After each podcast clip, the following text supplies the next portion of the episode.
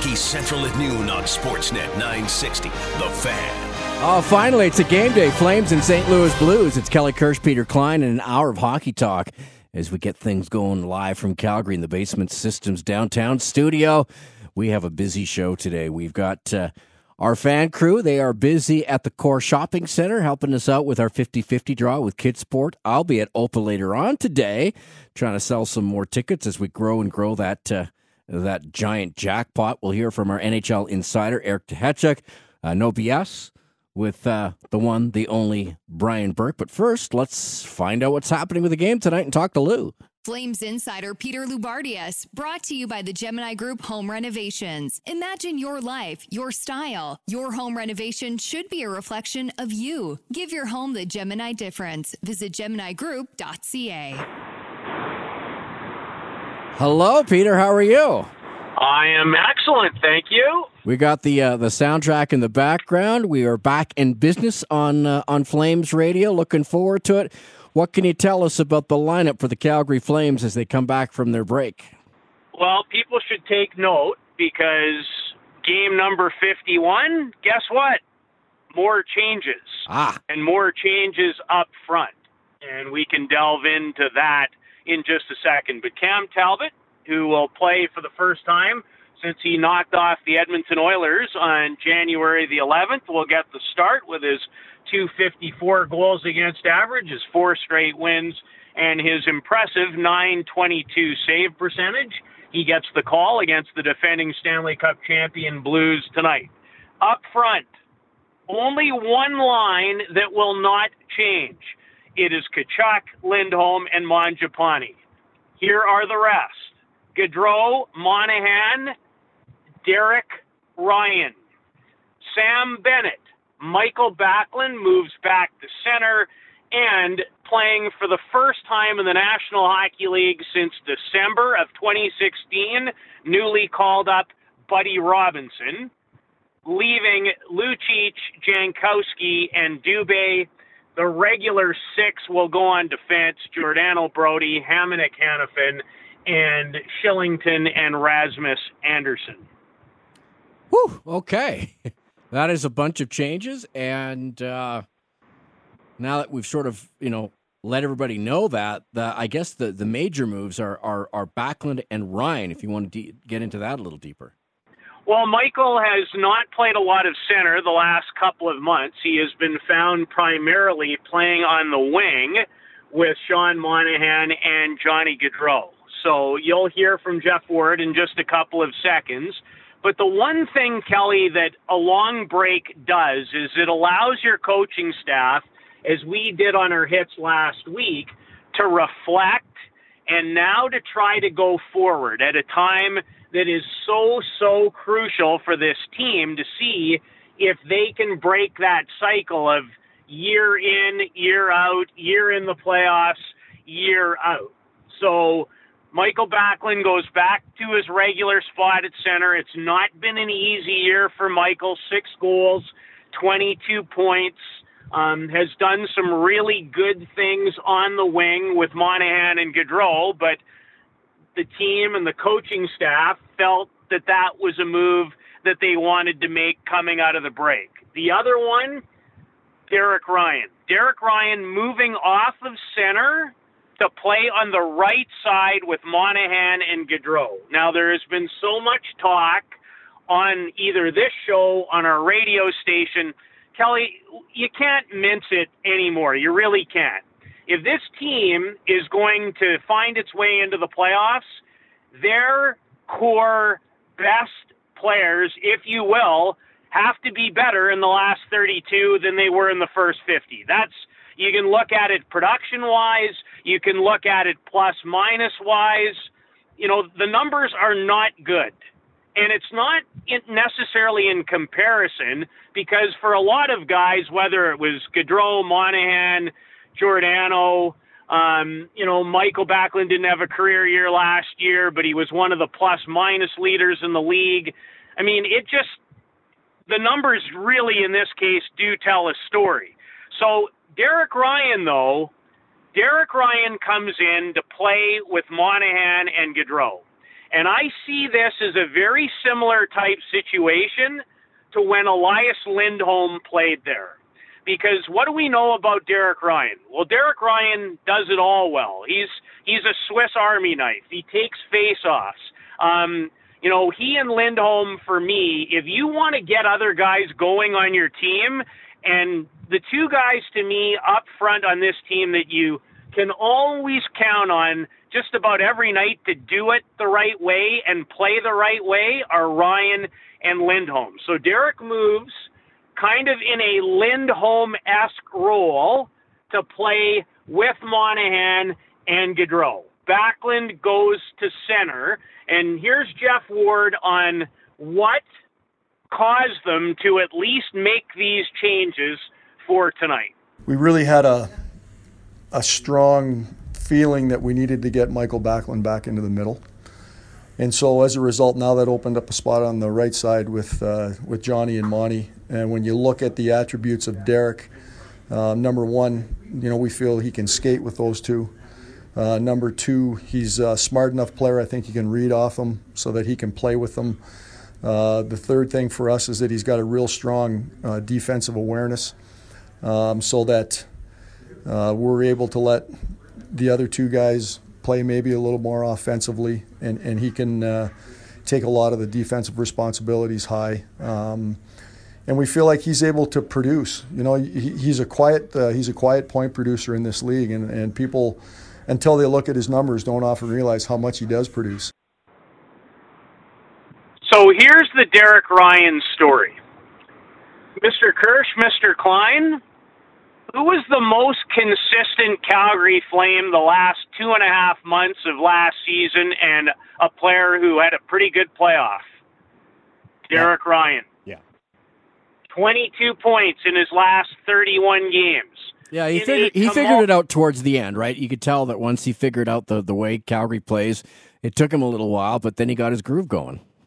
Well, was there a more consistent line for this team down the stretch last year than Ryan Hathaway and Mangiapane?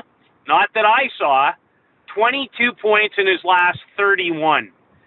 This year, he has 25 points already, and he has 14 points in his last 21 games.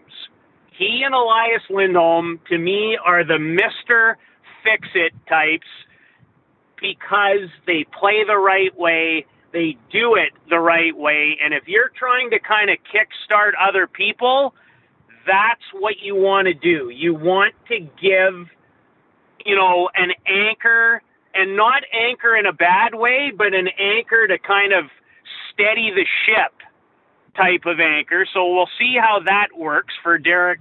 And again, for Sean Monahan, it also helps because it gives you a right handed shot on that line to take strong side faceoffs, which is different.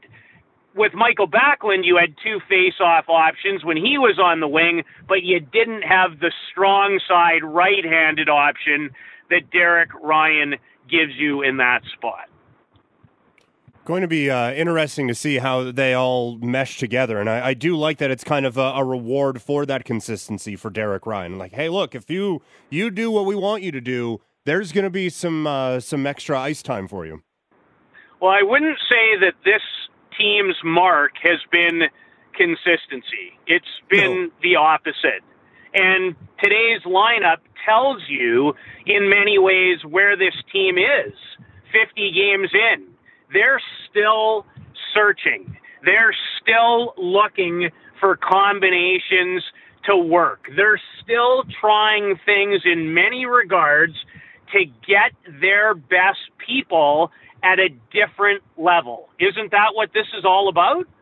Oh, 100% it is. Yeah, it's trying to get trying to get the consistency that Derek Ryan has brought throughout the rest of the lineup now. So the two most consistent guys in in many ways, Derek Ryan, Elias Lindholm in terms of do you go out, do you do it right, can you be counted on in a lot of different situations? And you know, you heard from Jeff Ward.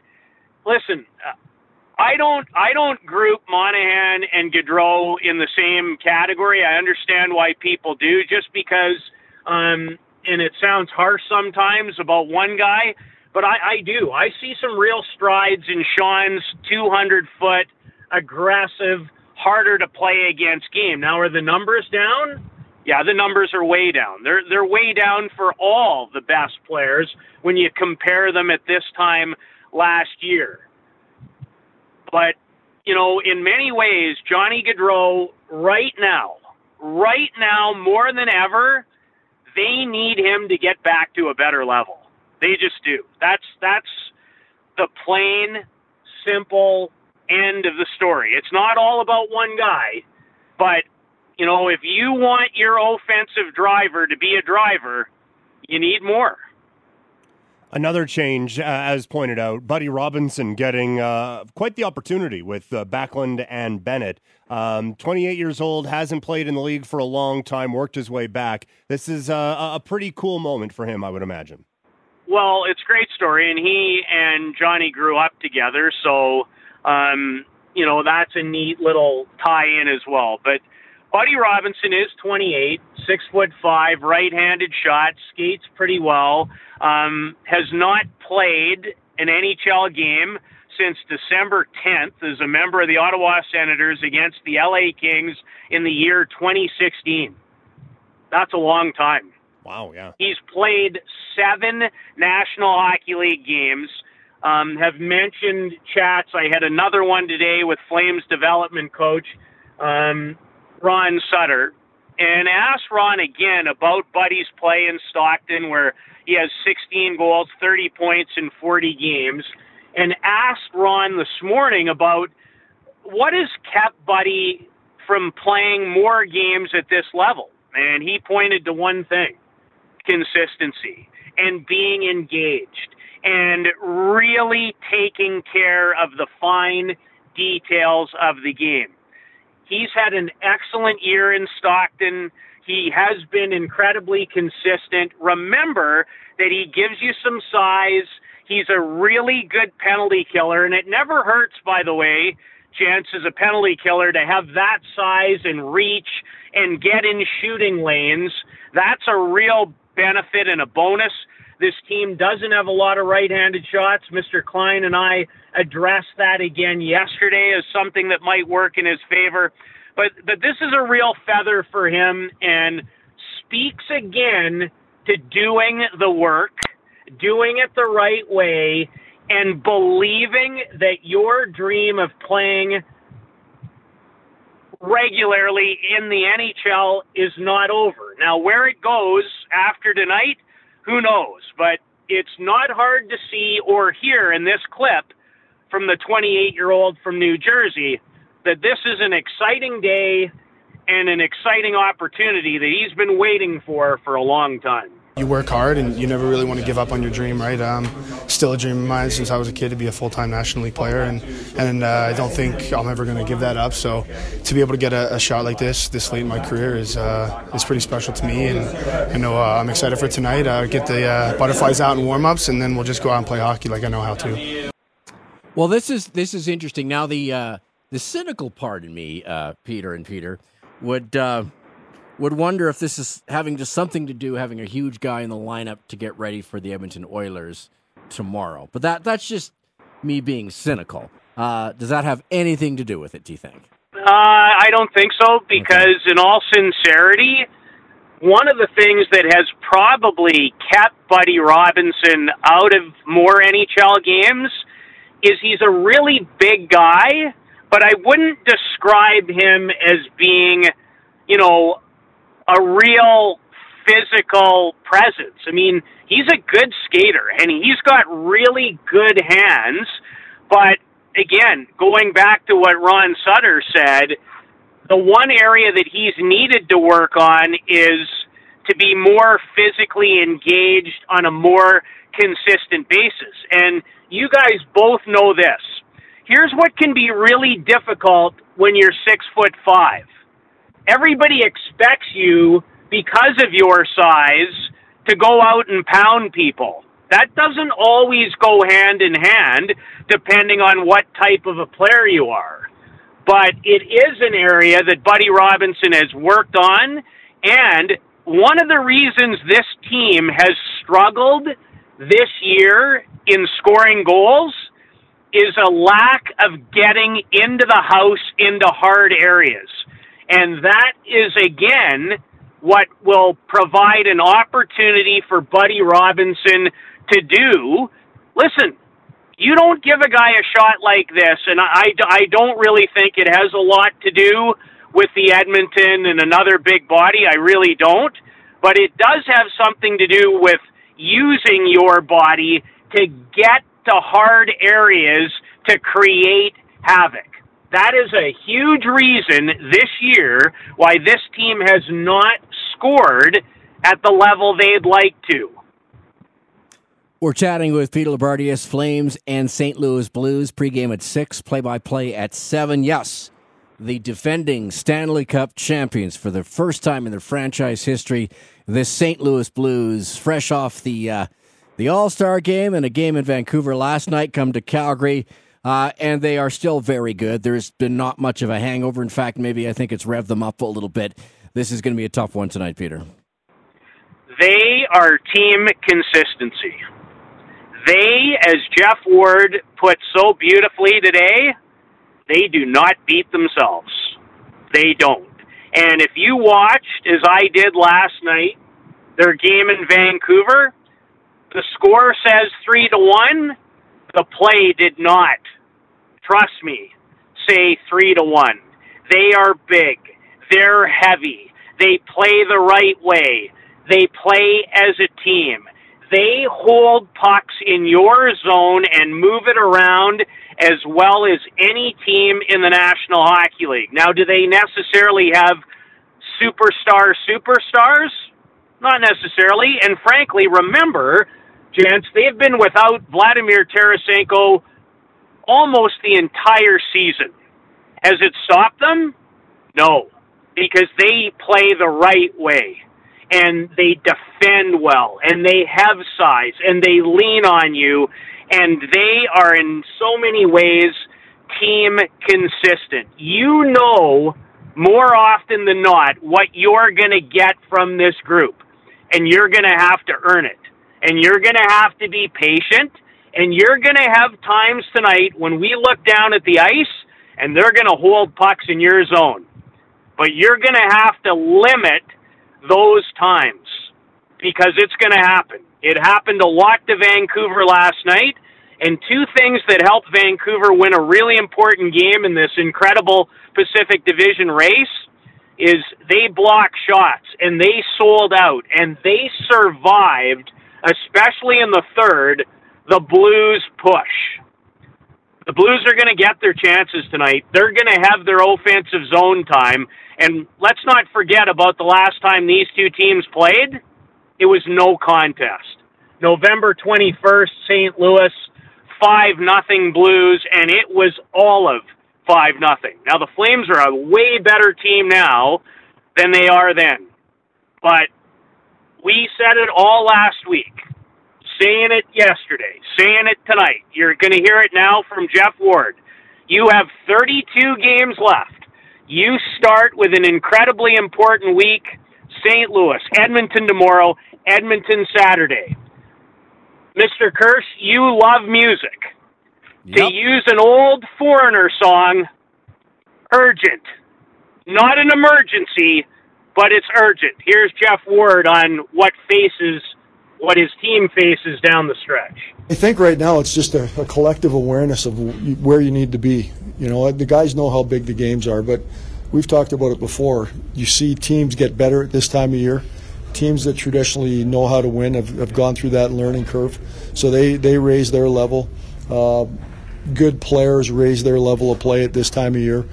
And so I, I think when you come together as a team, you have to collectively understand – what is going to be offered to you on a, on a nightly basis, uh, and you have to get yourself prepared for that. So, guys need to guys need to make each other accountable. Guys need to, you know, talk about you know how important everybody's role is. Guys need to really dig in, and it's it's about getting the two points as opposed to to maybe getting individual points, and it's about paying attention to details.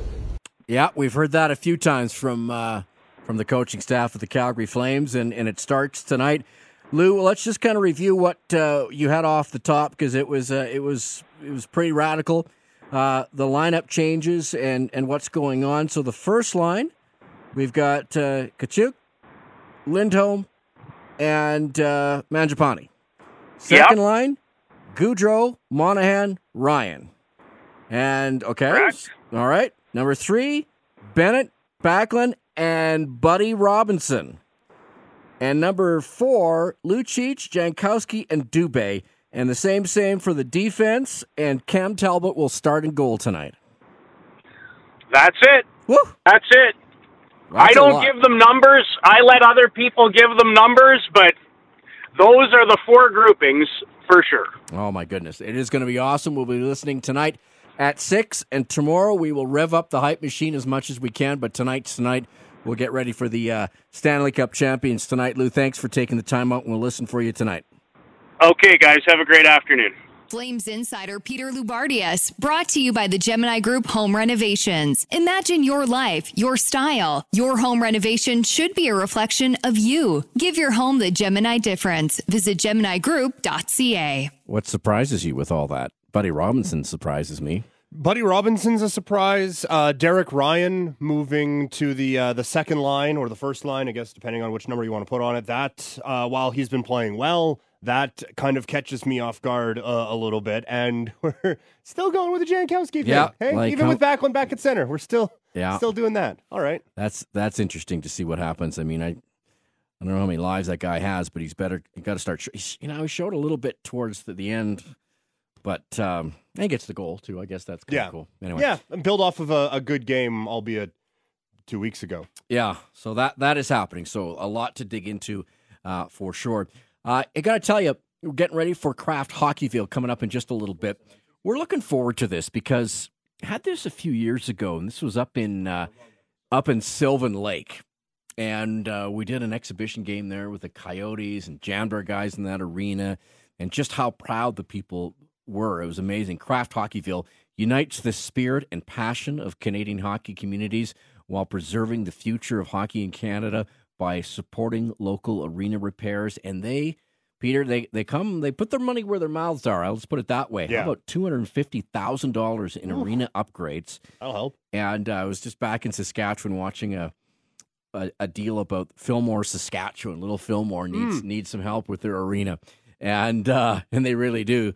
But I mean, two hundred fifty grand will really really help out.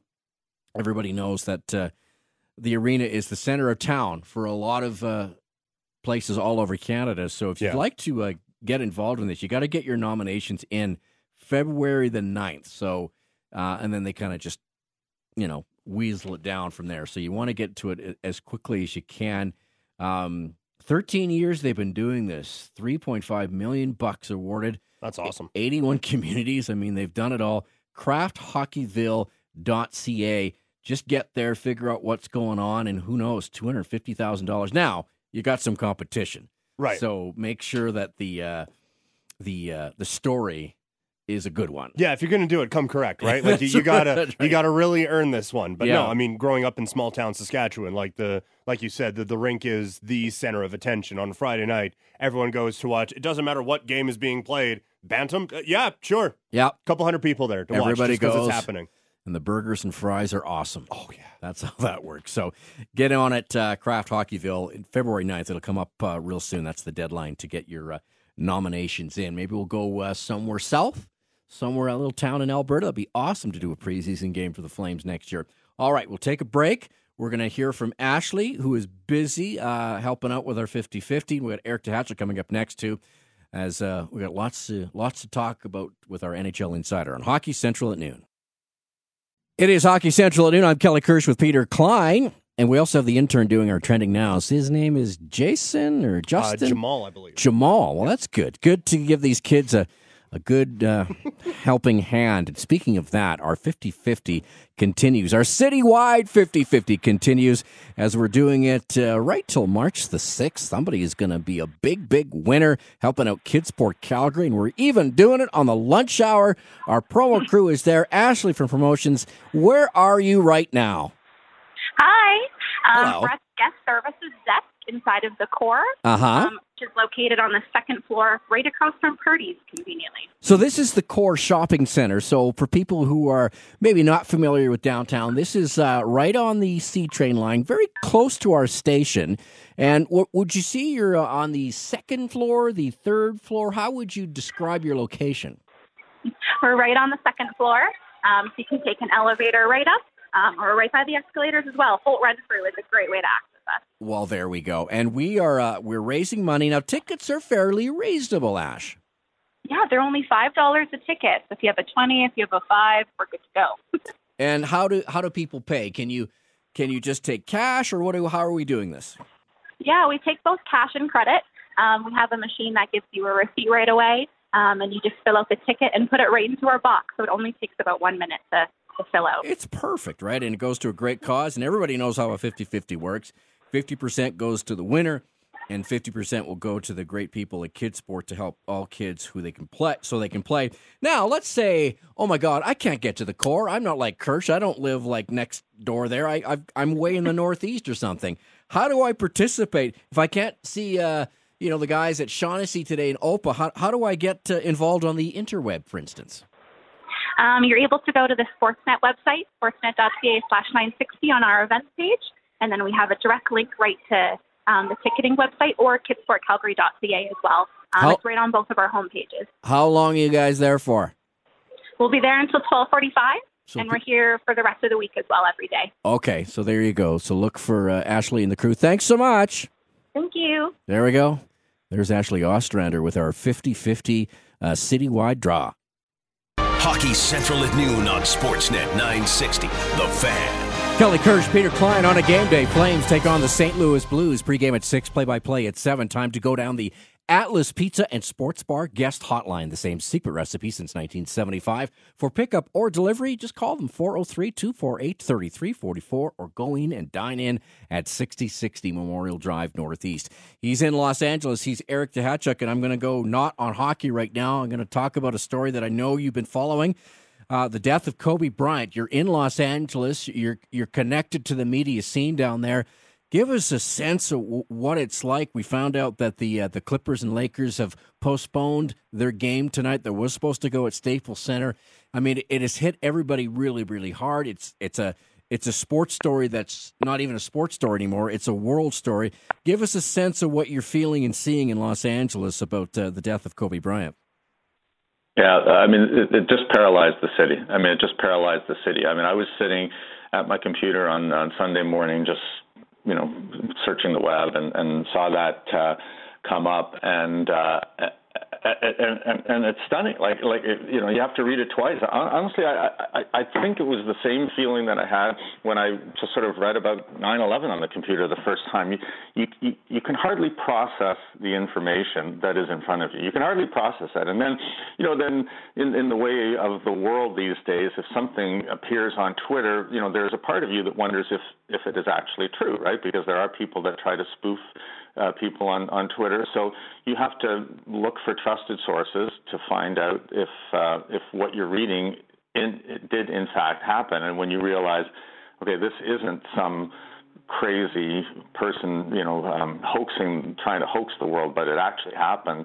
It just, uh, as I say, it paralyzes you. And then, and then, as more details come out, you know, like anyone who is a parent, you know, you just you, can hardly deal with that. You know, like you think about, you know, I, I was talking to a few of my, you know, hockey writing friends and, and colleagues in the industry, and and and all of us uh, had the same reaction that that it's, you know, that nine lives are lost, right? But but you know, but children, you know, like children who are just starting out, who have this whole world in front of them and their lives are snuffed out it just it, it you know like you, you you can't move for a while you just you just physically can't move and so um yeah it was uh and and it's still the same i mean it, you know like like a, the the numbness recedes a little bit with each passing day um but but here uh, it, it it's going to be a while before um before it, it fades into the background This is one that has seemed to transcend basketball. We've seen tennis players with tributes, golfers had tributes.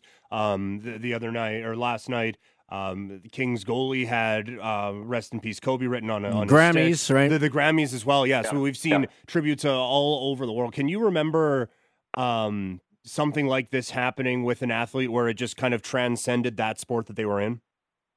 Boy, I don't know. Like I, I you know, no is the is the short answer. I do remember that when Payne Stewart died, the golfer, uh, just because golf too is, is is an international sport, and he'd competed in a lot of different events ar- around the world. That there was um, some version of it a little bit, but again, I, in those days, it, there wasn't quite the the same social media presence. And so, you know, for example, like to me, the, the, like what sets this apart? Well you know, you have Barack Obama tweeting about it. You know, like you have, as you say, you know, like I follow Novak Djokovic, you know, because the Australian Open is going on, and so I have all these tennis players on my Twitter feed. So all of these uh, you know, you know, like again, the the, the most the, the elite of the elite athletes.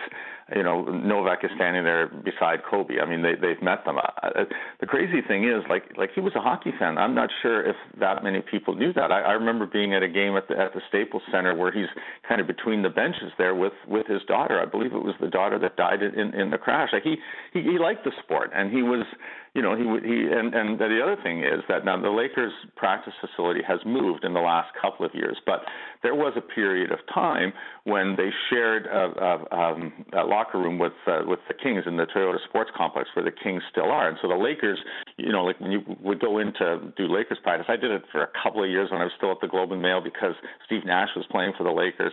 Um, there was a little bit of Canadian content there, so you know, like there was, you know, like basketball players coming and going as you are coming and going into into, into the hockey arena. And I, you know, I mean, I, I don't pretend to have any, you know, contact with with Kobe Bryant at all. It just in you know in the back of a, of a couple of scrums a, a few times. But you know, being at at Lakers practice, and uh, you know when they open the, the door because most of the practices are closed, but they're out there, you know, just shooting hoops and this and that, and you know, again, it's a very cool thing, you know, when you see these, you know, like he, you know, I mean, they're, they're, you know, he he was like a, a Wayne Gretzky or a Mario Lemieux or you know, a, a player that was was that elite, and and then when you factor in this media market and and and the resonance that it has, you know, like it's yeah, you, you know, you feel whenever you have even the most incidental contact, you feel like there's a little bit of a, a personal touch there. So, anyway, it's um, I mean, it's terrible. It's tragic. Um, you just you know, there really are no words to to describe it, and uh, it will take a long time for this uh, this city to recover from that. It is Hockey Central at noon. We're chatting with Eric Duhatschek, our NHL insider. The uh, Flames get back at it after their break in the All Star break. They they take on the Stanley Cup champion St. Louis Blues, a team that came into the NHL, a part of those six teams that did in 1967, and they were kind of the last, you know, franchise really to kind of get going and get that Stanley Cup. And we kind of wondered what they would be like because they sort of, you know, clawed and hacked their way. You know, they were horrible by Christmas time and got themselves into the playoffs and got hot at the right time. And then everybody said, can they do it again? And so far, they have been a model of consistency. They got good goaltending, they got good defense, and even with some injuries, Eric, they have been a uh, an incredible hockey team, and no no hangover so far for the Stanley Cup champions. And I'm really impressed by that, Kelly. I'll be honest with you, because and and, and actually one of the, the stories that excuse me that I'm framing in the next little while is going to be whatever happened to the Stanley Cup hangover. Because because you know like just speaking of the the previous year's champion the Washington Capitals if there was ever going to be a team that had a hangover literally as well as figuratively because of all of the celebrations that uh, that they went through you would have thought that it would be Washington. But they had another extremely successful regular season uh, you know right after winning the, the Stanley Cup. And so now you've you know for the second year in a row the same thing has happened. You know you have a team like St. Louis that you know in, by all rights you theoretically could move a little bit back to the pack. You know, anybody that felt that you know, like winning one championship, uh, um, you know, is is the, the goal that everybody has when they start out uh, in hockey, and and do you have the hunger then to to do everything that you need to to to win to win another one? And, and the answer clearly is yes, they do. And so, you know, I, I heard you speaking in the previous segment with uh, with Peter that uh, you know the fact that they've done this without Tarasenko for most of the season is is really an extraordinary thing. You know, their their their forward group is is good, but when you think about you know like Ryan O'Reilly, yeah terrific. Uh, you know, Brayden Schenn, yes. David Perron, yes. Jaden Schwartz, yes.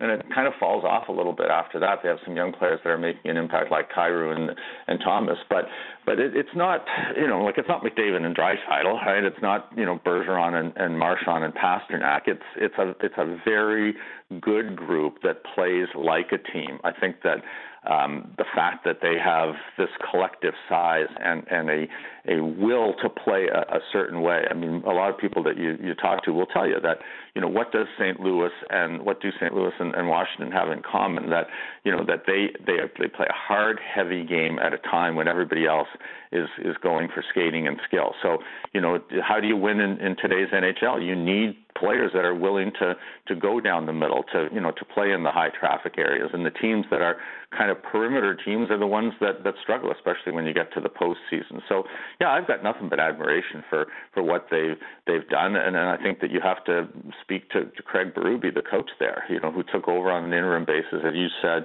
took a month for the message to sink in. Tremendous turnaround you know last year. And and the message that he is preaching is still resonating very, very well with that group. Uh, your latest up on the Athletic right now is uh, mock expansion draft, which is always fun and kind of a reminder that there's another one of these things coming. Um, a lot can change between now and then for sure. But do you think we're going to start to see teams kind of factor in the uh, the expansion draft as more roster decisions get made in the next month here and then in the off season as well? Yeah, and and probably closer to next year's trading deadline is when when actual decisions will be made on the basis of of. Uh, of, of what you're going to do with the expansion draft. Because as you point out there's still a long way to go. And and, and you know just a brief background. So this is the third of, of these stories that I've done and they've been extremely popular with our with our readership. You know there there's a percentage of people that read our, our, our website that really do enjoy those what if scenarios. And so um, you know the reason that I keep doing them every six months is just because because readers seem to like them. Um, but but I always try to to you know establish the the important caveat, which is that lots and lots can change. And I'll tell you, I, I mean this this goes back to a conversation I had with George McPhee about a about a year ago. I, I was sitting with him uh, before a, before a game one and uh, uh, back in December of 2018, I guess it is now. And uh, and I said, how many of the mock drafts did you do, and what were the values of them? And he gave me a great answer. He said, you know, we started doing them in September. We did six or eight of them. He said it was an extremely useful exercise because it allowed us to focus on the players that we thought might be available. And so when we started dispatching our scouts around the National Hockey League, we didn't ask them to look at 18 players on every team. We asked them to look at five or six because we were realistic about who we might be able to get. And let's see if we can figure out among these five or six potential individuals who might be available to us on all these teams if any of them fit the mold of what we want because they wanted speed, they wanted uh, skill, they wanted to be like play with pace, and they wanted to hit the ground running and be successful right away. So, uh, but the follow-up question was, I said, okay, so when you first started in September, and then you actually were at the table in June, how many of those players that were on your original list did you actually end up with? And he paused and thought about it for a second. He said, Yeah, I think only four or five or six, so not many. So, and that was in a very short period of time, and we're still you know 17 months out. So, but having said that, you know every manager that I talk, talk to, you know, will tell you that they've got like a file there on the on the corner of the desk where they project their lineup out in in, in June of, of 2021, and and and knowing that they'll have a decision to make. And and the the the big factor that no one considers is that you know in 17 months it's the it's going to be the arc of a young player's career going up, the decline of an older player, or or whether a player plateaus in, in the middle. So if we were doing this a year ago, probably you know Mark Jankowski would have been on your on your protected list. If you're Calgary, you know if you were to submit a list today, he probably wouldn't be right. So you know lots can change in, in 12 months, and lots will change again in the next 12 months. But when we get to three weeks before next year's trade deadline, that's when when some of the, the deals might be um, dependent upon how they imagine the expansion draft going, which will then only be four months from uh, from coming to fruition. From a oh, sorry, You got one more? uh, I can. Okay, go ahead. uh, just from a uh, a Flames perspective, on again, understanding a lot can change, uh, but it is Sam Bennett's name who would be uh, on the way to Seattle. I just wonder the the decision process behind that. Well, so you know, you know, you have to protect Monahan, Lindholm, Gaudreau, you know, the the usual suspects. Um, I think again we're projecting, right? So the way Dubé is trending up, the way Mangiapane is trending up, I, I think those are now protected players. Um, like Michael Backlund is one of those guys that you know, I mean, do you want to leave him? I mean, you have to leave somebody available, right? So you know, just in terms of where Sam Bennett is is fitting in, in, in on the current edition of the team, he does seem to be the odd man out. Now, I I don't expect like when they submit the list in 17 months, I don't expect that that will he will be the the final name because I think that there has been some interest expressed by teams around the National Hockey League in him. So I don't know if he you know like possibly is a, is going to be a trade target this year next year.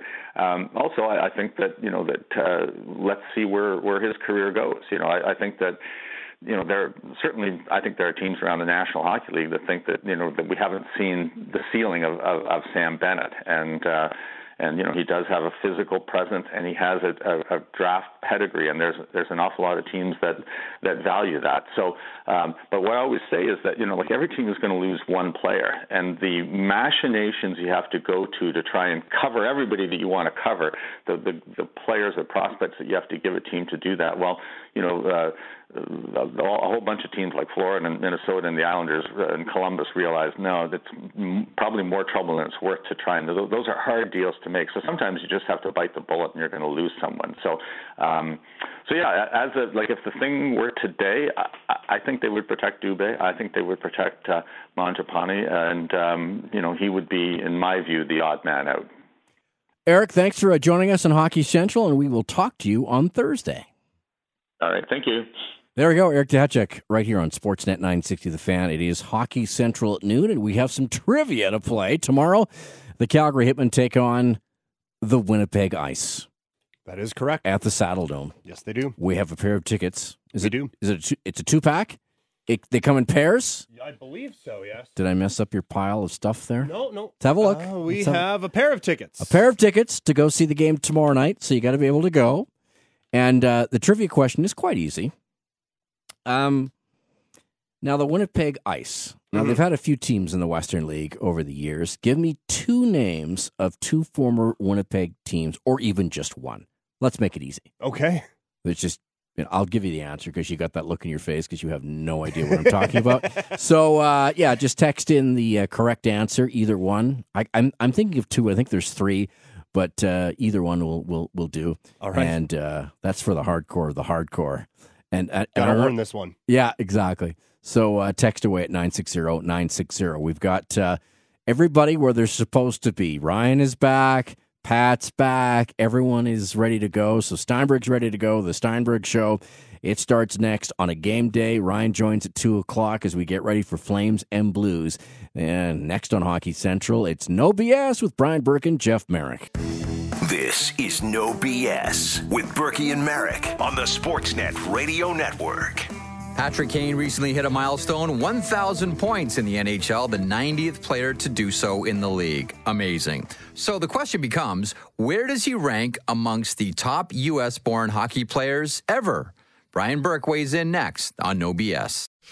Fridays at 12:30, Eric Francis joins Hockey Central at noon. Eric talks the inside stuff from the Calgary Flames on your lunch hour. Read him on sportsnet.ca, see him on Sportsnet West. Hear Eric on Hockey Central. Eric Francis Fridays for the Beltliner, an upscale diner in the heart of the Beltline, corner of 12th Ave and 2nd Street Southwest. Bacon, burgers, beer, and brown liquor. 7 days a week. Check them out at thebeltliner.com. Eric Francis Fridays is only on Sportsnet 960, The Fan. Burkie, here's some names.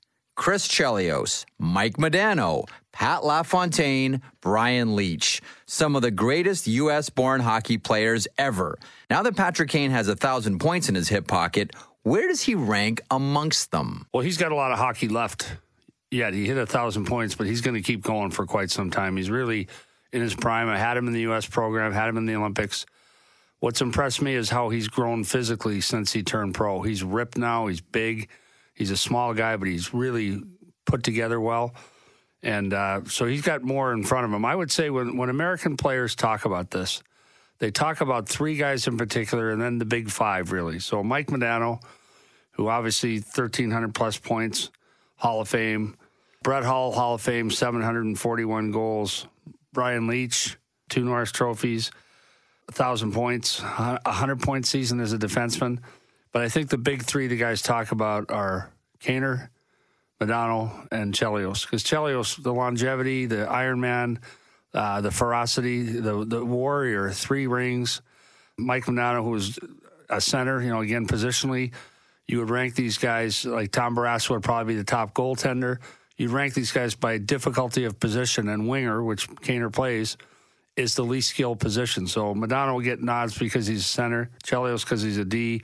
But those would be the big three I think most guys talk about. And then that leaves out some really good players like Pat LaFontaine, uh, Jeremy Roenick, Keith Tkachuk. So there's Americans are well represented. Actually, the golden age of Americans in the league was the 90s. And, uh, you know, Rod Langway and some of the other guys. So now you're seeing the next golden age coming, and Patrick Kane is leading that charge. You know what's interesting about Kane as well, and you look at that next generation of hockey player. You go to combine every year, go to the draft every year, and we talk about influences for some of these players. The majority of players coming into the NHL now say they were influenced mainly by Patrick Kane. Mitch Marner is the first guy I've seen to come into the league that does the things that Patrick Kane does, where he comes across the blue line, slows down, moves laterally six or eight feet, and creates a space around him. And Mitch Marner does it well too, but Patrick Kane's the best at it. He creates room and waits for people to join, makes great passes, and anytime he gets a scoring chance, he's lethal. So he's a joy to have on a team. He's a great kid, but he's not done. We're not done hearing from Patrick Kane.